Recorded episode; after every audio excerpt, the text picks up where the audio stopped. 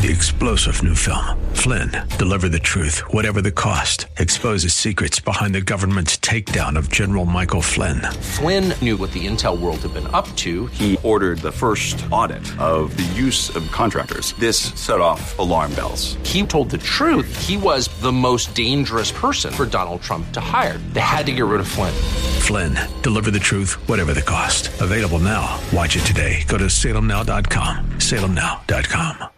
The views and opinions expressed by Rob Black and his guests are not necessarily those of KDOW or its management owners or advertisers and should not be construed as legal tax or investment advice. Always consult with the appropriate advisor before making any investment or financial planning decision. Insightful, informative, irreverent. We're ready. 1220 KDOW presents Rob Black and Your Money.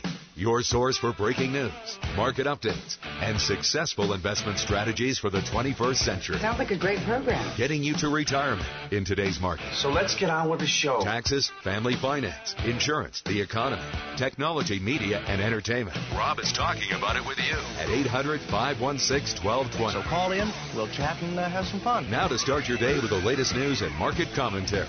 Here's Rob Black on the Bay Area's business leader, 1220 KDOW.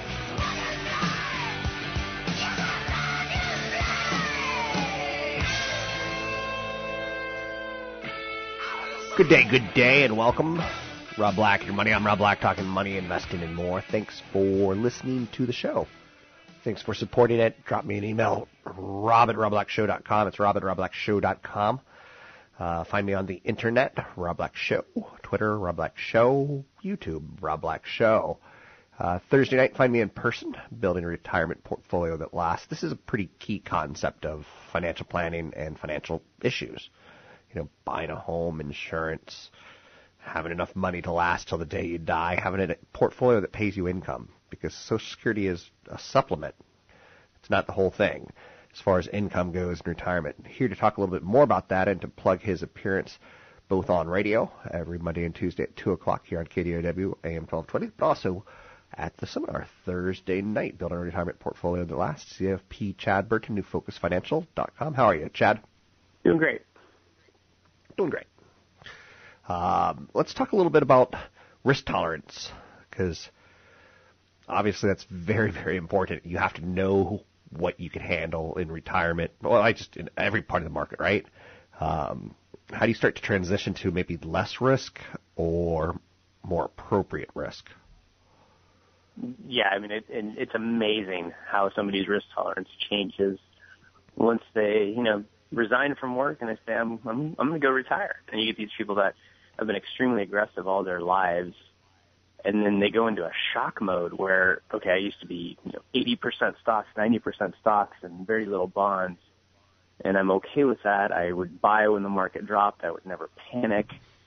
And then they get to the point where they're retired. So they tend to watch it more. They tend to, unfortunately, um, listen to the news more, which is always a little bit shocking um, both on the upside and the downside, and they start making emotional mistakes. So risk tolerance drastically changes at that point of retirement, where you go from having a paycheck and you're feeding your accounts on a biweekly basis to these are your accounts and this is all you have for the next 35 to 45 years, and that's it. So risk tolerance drastically changes, and it can change a couple of times throughout retirement, whether you go through a big, you know, 2007, 2009 type of market correction um, or maybe a couple of years of mediocre returns, it, it changes, and you really have to, you know, go through a, a, a transition situation starting 10 years out. And, you know, in the past, if we were 10 years out from retirement, you just start altering your, your contributions. Just start adding and building up your bond funds or add the stable value funds inside your 401k and slowly build up that contribution to a more conservative portfolio over time, so it's not as much of a shock from going to super aggressive to super conservative. And you can still do that now.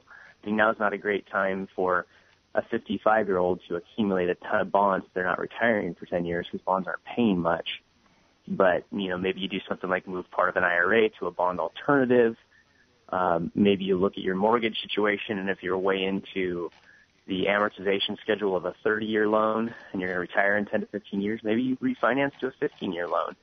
and get that loan paid off so your cash flow is a lot lower in retirement rather than having to buy a bunch of bonds um, at this point in time. Uh, and a lot of times it's really a matter of Rob peeling some of those stock gains when we have good years and then putting those somewhere safe. So you're kind of, you know, pulling the house money off the table and stocking that away somewhere safe. And that's a little bit of an easier transition for people that used to be aggressive that need to be more conservative.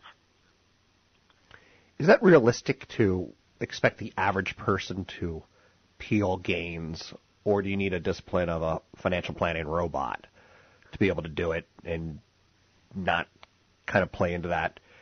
Uh, I'm going to take a chance here, or I'm just going to let it ride out a little bit longer. It's a winner. Why am I peeling gains from a winner? Uh, right. Can a real person do it? Do you think? Um, I would say that most people that are trying to do it on their own would need to do this slower, longer transition of changing their contributions. And robots are horrible at this. Um, you know, the, the whole robo advisor thing is fine a for replacement of index investors for younger people. They're a good option, but financial planners, good ones, are more like counselors, and they help deal with emotion and uh, stopping people from making mistakes like completely selling out in 2009 at the bottom of the market, or you know, even this last February when people were starting to freak out and wanting to oh my gosh, this this market's going to zero type things, and it, it, just becomes an emotional situation. So dealing with a counselor and, and having a written plan, and sticking with that plan, and always reminding people to take the emotion out of investing. That's what's really important.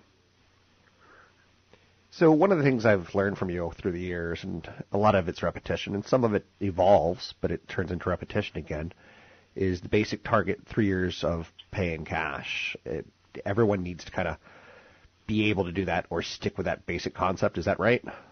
Yeah, and it's really with the three years of what? What is the number? And if you if you're targeting three years worth of your you know paycheck in cash, that's probably too much. It's three years of what your retirement portfolio draws are going to be.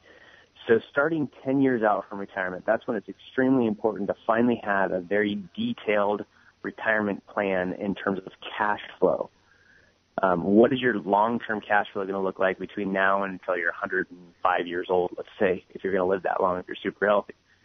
And, and so what that detailed cash flow will show you is by the time you get to retirement, your, here's your current retirement expenses plus all of your medical costs. And we have to push that forward with inflation and say, okay, you're going to have a certain amount of taxes that you're going to pay because of the accounts that you have, whether it's a 401k, which is 100% taxable, whether it's stocks or mutual funds that are you're going to pay capital gains on, or a Roth IRA that's tax free. You got to be able to look at your tax situation. And so you have your gross expenses, which is your expenses plus your taxes plus your healthcare costs, minus what your automatic income is, which is your Social Security or pension. Um, sometimes your dependable rental income will count towards that. And then you get that net number that you're going to have to draw from your portfolio each and every year, and that's your target. You need three years worth of that number in cash, not three years worth of your paycheck, but three years worth of your portfolio draw in cash. And you, you know, you want to know that number 10 years out from retirement, and you want to have that number almost all the way dialed in five years out from retirement. So you're going to be speaking at the Building a Retirement Portfolio that lasts in San Jose Thursday night, just a couple days from now.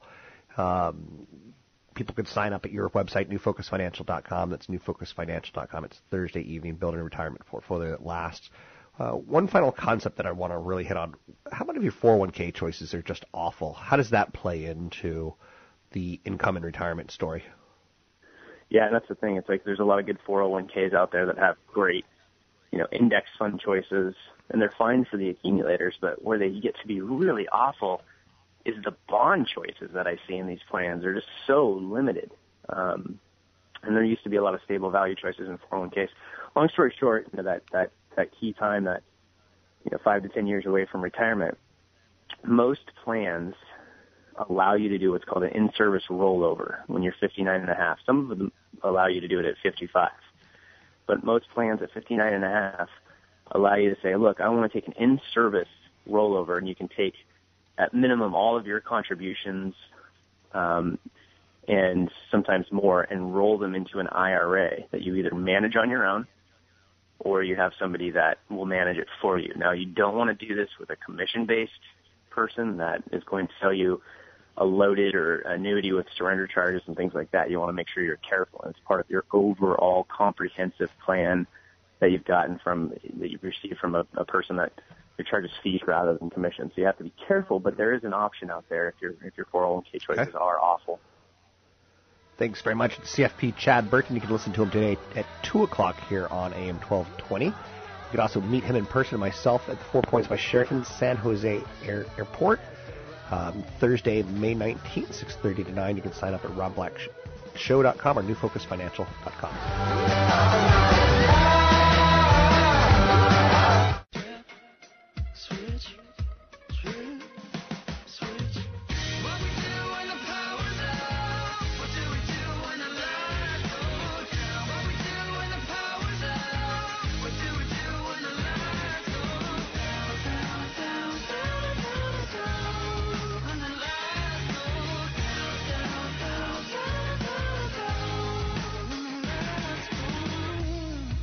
listening to Rob Black and Your Money on AM 1220 KDOW.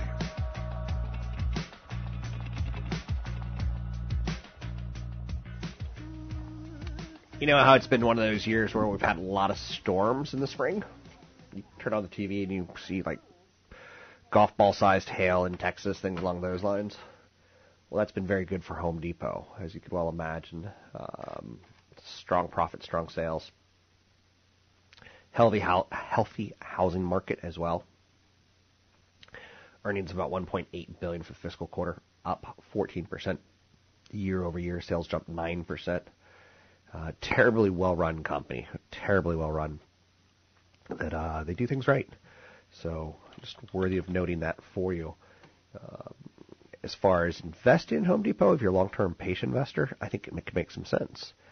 Uh, if you believe in the housing market, of course, things aren't cheap at Home Depot right now as far as stocks go, uh, but there's very few people who can compete with them. Uh, Lowe's is a nice alternative. I usually don't say that, but uh, there's room enough for two.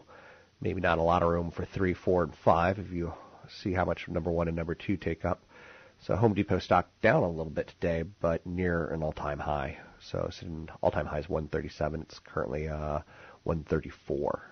So it's one of those companies that you can throw in there like with a Nike and a Visa and say, you know, these are big, big names and they're not going to go away anytime soon. Let's talk a little real estate with Tony Mendez. Joining me now, Tony Mendez, talking a little real estate. And Tony and I are friends and we go back ways. And he does all my mortgage loans and anytime I need to refer someone, I know that he gets the job done.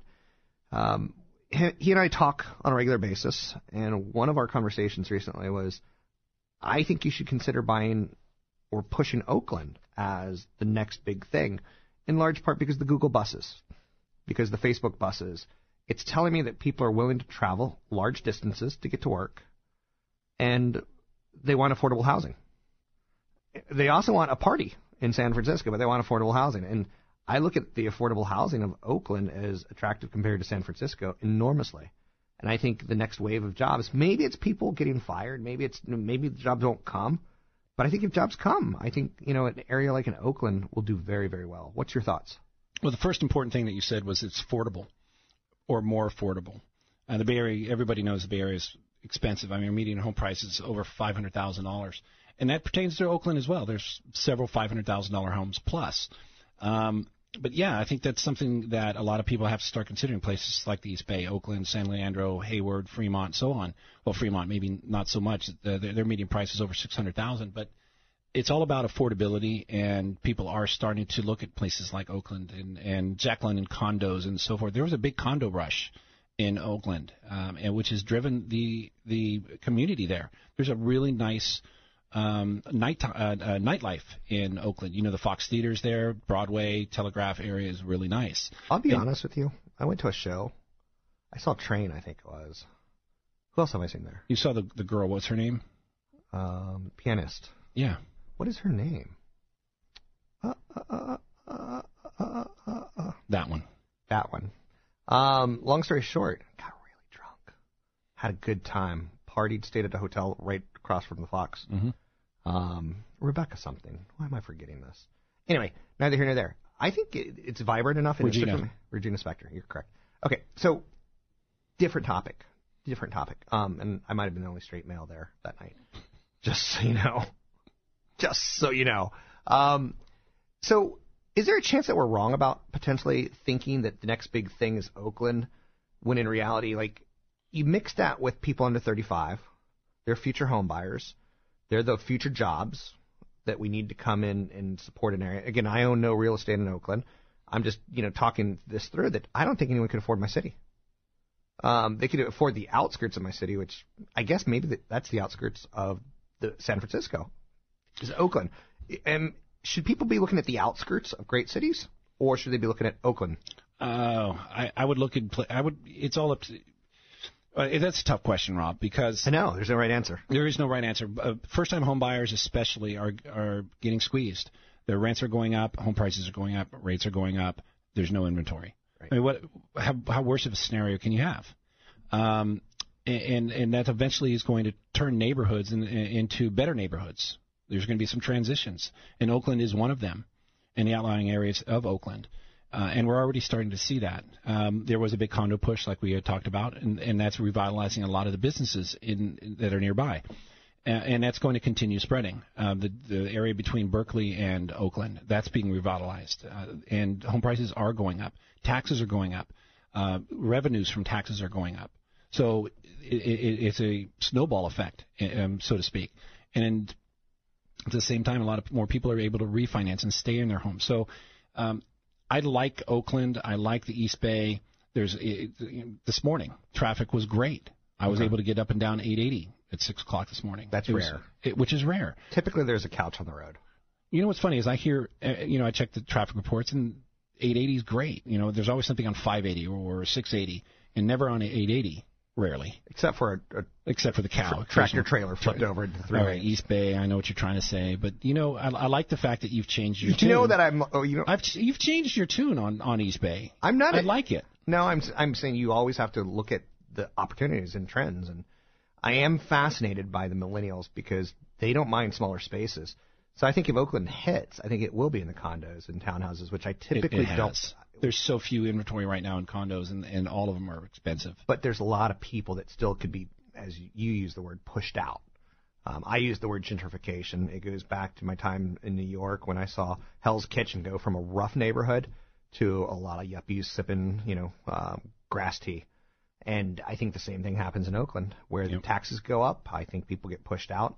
I think the anger that you saw in San Francisco over Google buses, I think turns into the anger that you'll see in Oakland is Again, money money talks, and rent control loses over time as landlords and owners want desperately to get higher costs out of uh, higher payments out of people. Anyhow, and anyway, that's Tony Mendez. You can find him at BayAreaLoanSource.com.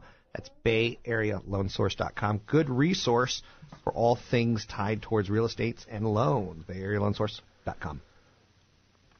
And I'm Rob Black, talking all things financial, money, investing, and more.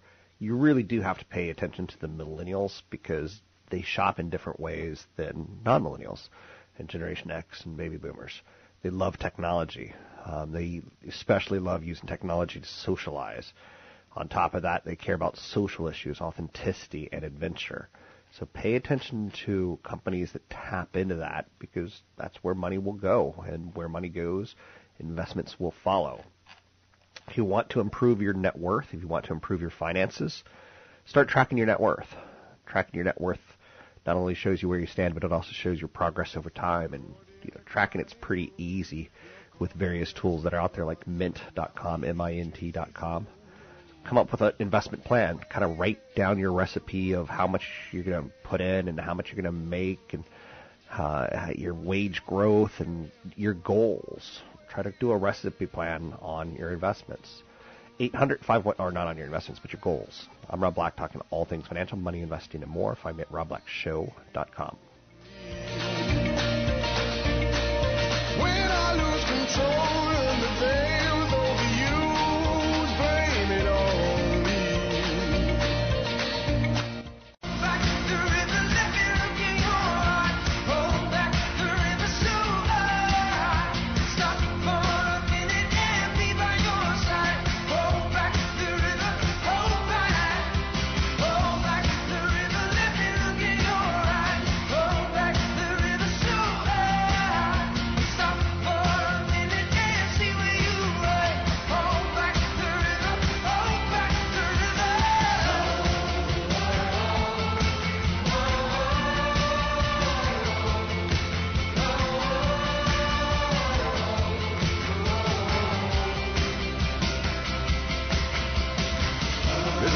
Black online at robblack.com.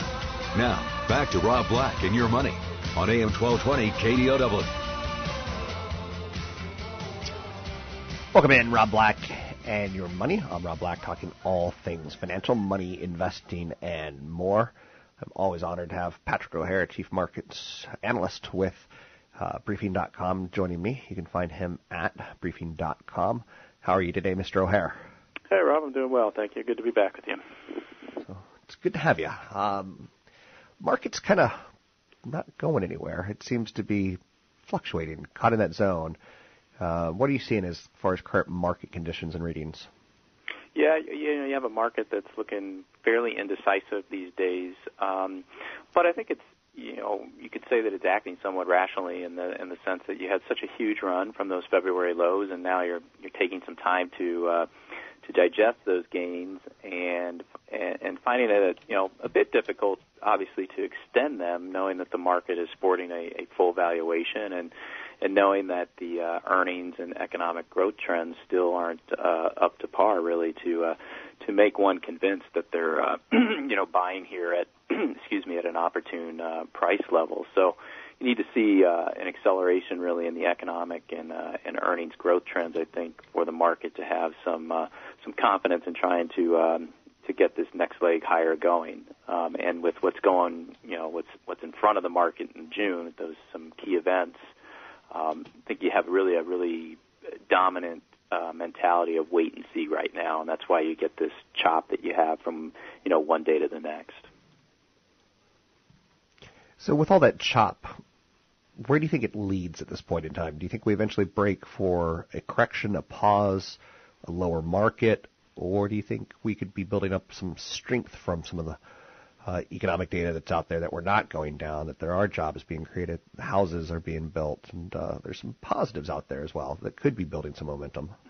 Yeah, well, you know, I think you're you're kind of hitting the nail on the head there, Rob. And I mean, that that's going to be the key thing, really. Is like, do we see um, the actual data live up to the market's hopeful expectations, right? Because uh, one of the drivers, the primary driver of that run we saw off the February low was this idea that uh, with the dollar weakening, with oil prices and other commodity prices rising, you'd see uh, you know better earnings growth in the second half of the year. And of course, along with that, you've got the added narrative that economic growth should be better in the second half of the year, um, certainly in terms of U.S. GDP, given the weakening dollar. You know, we've heard those same we've heard that same narrative before um, in past years, right? And the it, I guess the economy and earnings have never quite lived up to those high expectations uh, in recent years, and so you, you kind of have this um, uh, this this tug of war, if you will, where you, you, know, you go through quarters that are looking good, and then they get rolled back in the next quarter when things don't pan out quite as expected, and so that really is the key ingredient, though. You need that data to substantiate those hopeful expectations here. If uh, if you're going to see, I think this this breakout to new highs, uh, because right now, you know, you have a market that's trading at close to 18 times forward earnings, and uh, and that's a full valuation. And there's not uh, a lot of conviction in buying at that level because the earnings estimate trends have not uh, necessarily um, started to pick up to lend some confidence to the idea that maybe the market's not as overvalued as it as it as it seems, uh, and and so you just again you have this sort of wait and see mentality. Um, you know, we need to know what's going to come out of this second quarter earnings reporting period, and we need to see how the data is going to unfold. I think for uh, market participants to have any real conviction in the idea that uh, that there's more upside potential than downside risk right now, and I think that what's what's dominating at this juncture is the fear or the concern that there's really more downside risk than upside potential at this juncture. Taking a look at retail, it's showing a very mixed picture, which again it gets back to what you threw out in your page one column this morning, all mixed up. Um, Home Depot looks great, Amazon looks great, TJ Maxx looks great, and then you could look at other companies and Macy's, for instance, and say, "Ooh, not so pretty." Um, the mixed picture in retail is kind of translating to a mixed economy, which is kind of translating to a mixed stock market? Is that a question mark I'm throwing out there? Am I kind of pin it in it together? Yeah, you know the the retail picture, I think I saw a headline yesterday on, on uh, some uh, some site saying how uh, consumers aren't spending, uh, and that was totally misleading. Right? Consumers are definitely spending. Right? They're just changing the way that they spend and where they spend. And as you allude to, you're seeing some tremendous sales growth at Amazon.com and, and in this online space. You're seeing, uh, you know, plenty of uh, growth still at a, at a, a great company like Home Depot.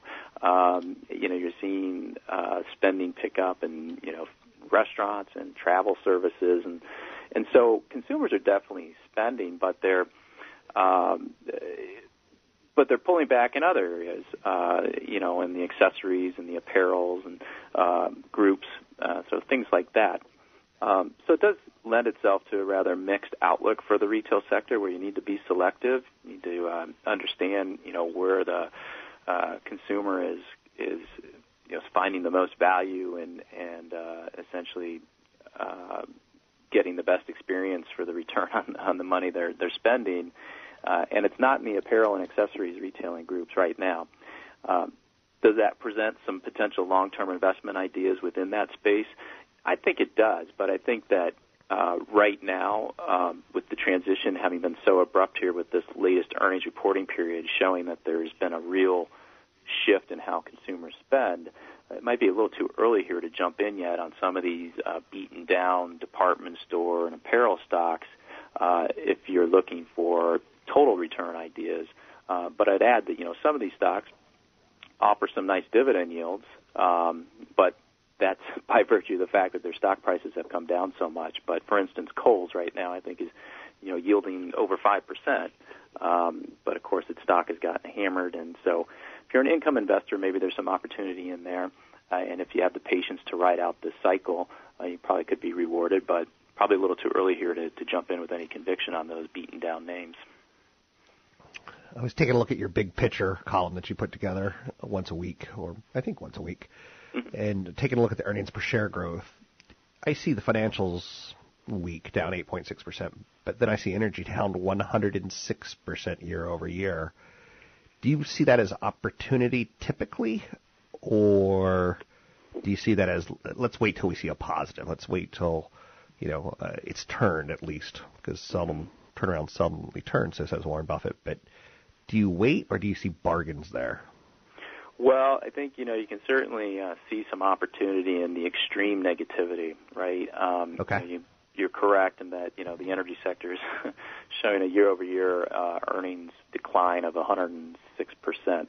Uh, because the sector itself is actually reporting a loss uh, for the quarter, according to S&P Capital IQ. But ironically enough, do you know what the best performing sector is this quarter? Uh, in the market, it's you know it's the uh, it's the energy sector, right? So that's right. The 500 energy sector is up seven percent uh, quarter to date. Um, so so I think it's clear that there are plenty of market participants that see that opportunity in the negativity. Meaning, you know, with a strong price performance like that in the face of just lousy earnings growth, the mentality is kicked in. I think that the sector is is at or very near an earnings trough and so they're buying the um, the rebound potential there in the energy sector. Um, and so, so to get back to your original question, sure, I, I think there is you know some opportunity there when you've had several quarters of really really poor earnings uh, growth. And, and that's why I said with the retail sector a moment ago, with some of those department store and apparel retailer names, it might be, you know, too early to, to jump in there yet because uh, that earnings difficulty just kind of seems to seems to start uh, is just starting. It seems it might have a few more quarters to play out. Whereas the energy sector, we've obviously seen for several quarters now post some really lousy numbers, and but there's a stronger sense here with the rise in oil prices of late um, that that particular sector could be close to an earnings trough, and therefore you're getting some more. Uh, you're not just getting the, the speculative money coming into the sector. I think you're getting some of that more investment-minded money that's underpinning things here. That's willing to accept some of the volatility you might see here from month to month, but ultimately thinks that you're getting in at a pretty good cost basis from a long-term standpoint. We've got about a minute left. Uh, softball question. Anything that you're working on that you think we should be aware of as far as insights into the mind of you? Mm, sure. Um, yeah, I, you know, the big picture column I do write and I publish it every Friday. Um, and this week, I you know I'm just going to take on the question of you know why why should the market here in the U.S. care about that Brexit vote you know that's coming up in June? Um, you might not think that the UK economy is is all that important to the world economy. I believe it counts for about four percent of world GDP, but um, but there could be some potential domino effects there uh, that kick in in the event that um, UK citizens go ahead and vote to leave the European Union. Um, so I'm just going to be exploring that important issue, and, and it's you know one of several things that's coming up in June that's going to create some volatility for the markets and certainly a lot of headline volatility. The other two things in particular are the OPEC meeting at the beginning of the month, and then certainly the FOMC meeting in, in the middle of the month. But um, but keep your eye out for that uh, for that big picture piece. It's going to focus on the one that, thing that happens toward the end of the month, which is the Brexit vote. Love your work. It's Patrick O'Hare. You can find him at briefing.com. That's briefing.com. Lots of good insights starting with his page one but also the big picture. Uh, page one's daily, big pictures on Fridays. Pretty good stuff. I'm Rob Black, talking all things financial, money, investing, and more.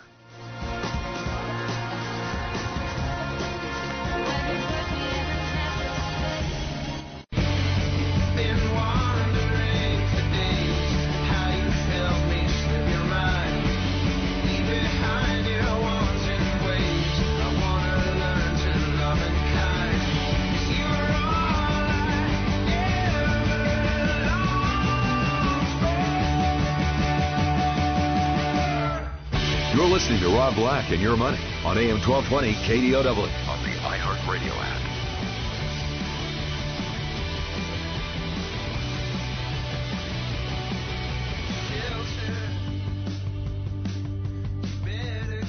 I'm Rob Black, talking money, investing, and more. Thanks for listening to the show. Anything you want to talk about, we could be, we can talk about it. 800 516 1220. It's 800 516 1220. HP is using an industry conference right now to provide new details about a five-year development effort applying conventional printer technology to fabricate physical items, i.e. 3D printing, making your own Nikes at home. HP won't begin shipping the new machines until 2016, but the company has started taking orders with a $130,000 starting price tag. I'd say ouch on that, but it is what it is, right? Um, don't get too caught up in uh, technology. You don't want to do it. So uh, you want to be patient. You kind of want to take your time. You don't want to uh, get too anxious. 800 516 1220 to get your calls on the air. It's 800 516 1220 to get your calls on the air. Again, anything that you want to talk about, we could talk about money investing and more election years are steeped with the one thing that the stock market absolutely positively hates. And I'll give you a second to think about what does the market absolutely positively hate? Well, keep in mind the market is a pricing mechanism. Um, so what's that mean? What's that mean? The market and will move up or down if the economy is doing well. That's certainly a large part about it. The sector is certainly a large part about it. The individual companies, very large part of it. Um, but visibility. Um, and you could say visibility is also tied towards what's called uncertainty. The market hates uncertainty. There is a very big difference between the presidency potential of um, Trump versus Clinton. So you have to figure out what you're most comfortable with to, in that regard. Um, so HP, eh, that's a cute story, right? Jack Dorsey is considered to be moving too slow to save Twitter. He's on a mission to save Twitter, right? Social network plans to stop counting photos and links to the 140 character limits for your tweets in the next couple of weeks. Um, it's long overdue, but it seems to be moving very, very slowly. Taco Bell is testing upscale interiors to boost diner, you know, trade, so to speak. Instead of just, you know, go seeing customers run in for a quick lunchtime burrito, Taco Bell's trying to upscale some designs in its stores. So it's not just the food that brings you in; it's also sometimes the atmosphere. Um, and all of them need constantly evolve, or they will die. AMC is really proud of itself for the number of young viewers that regularly watch its TV shows. Young viewers tend to have the best, you know, fit for advertisers. Uh, 18 to 35 people spend money. Um, AMC prides itself on the large number of viewers. The network's trying to take one of its shows to younger viewers right now, Preacher. It's a comic book from, I guess, our childhood or something like that. And that's going to debut. And what they did yesterday was they put the first five minutes of the show on Snapchat. Snapchat popular with millennials, young people. Young people popular with advertisers. Are you with me against me? TJ Maxx stock has gained today after the retailer beat Wall Street earnings expectations. Not all retailers are built the same. Amazon uh, doing very, very well. Home Depot doing very well, tied towards a lot of the storms during the spring, but also home ownership. Uh, I had a party recently, and I go to Home Depot and I get some fresh flowers and you know a couple other you know things here and there, and I look up and the bill is whoa, are you kidding me? It's like seventy dollars all of a sudden. It's like whoa, uh, but it is okay. Oil's around $49 a barrel, uh, with the, within sight of a six-month high. There's some supply outages in Nigeria, Canada, and other producers, uh, which are kind of eroding the persistent glut that's out there. So supply and demand obviously play into it. Pandora's a big winner today. There's news that an activist investor, Corvex, wants them to put themselves up for sale basically expressing concerns about its stock price and says it's a great product, but they can't seem to pull in the money to make it work. Uh, Home Depot beat expectations, like I said. Sales were strong, healthy housing market. They earned 1.8 billion dollars. Absolutely, Home Depot belongs in the conversation of you know great companies that you can invest in over the long term that always seem to be at 52-week highs. Names like Disney, names like Visa, names like Home Depot, names like Nike. Um, real solid. Elsewhere, consumer inflation posted its largest increase in three years. And again, that's going to make the Fed minutes even more important as they're released this week. What are they seeing out there? Now, the inflation was heavily tied towards one thing that we buy in our lives. Uh, not necessarily towards rent, not necessarily towards airlines, uh, but the inflation came very much so in gasoline prices, up 8%. So in April. Uh, a couple weeks ago. I was like, woohoo, gas is at, you know, 255. And then next thing I know, it's at 299. So we've seen some inflation there. College graduates enjoy are enjoying the best job market in years. It's the hottest job market uh, for the expected 1.9 million students who will graduate. Employers are estimated to hire about 5% more graduates from the class of 2016 than last year. Think about summertime vacations. Think about being flexible on your dates and flying midweek. Use apps to monitor fares and choose direct flights. Um, and look for packages. You can find me online at robblackshow.com, Twitter, robblackshow.com. Come to the event live, building a retirement portfolio that lasts. Four points by Sheraton San Jose Airport. You can sign up for the event at robblackshow.com. That's robblackshow.com. It's this Thursday. I'd love to see you out there. I'll talk stocks and other ideas. CFP Chad Burton will be there as well.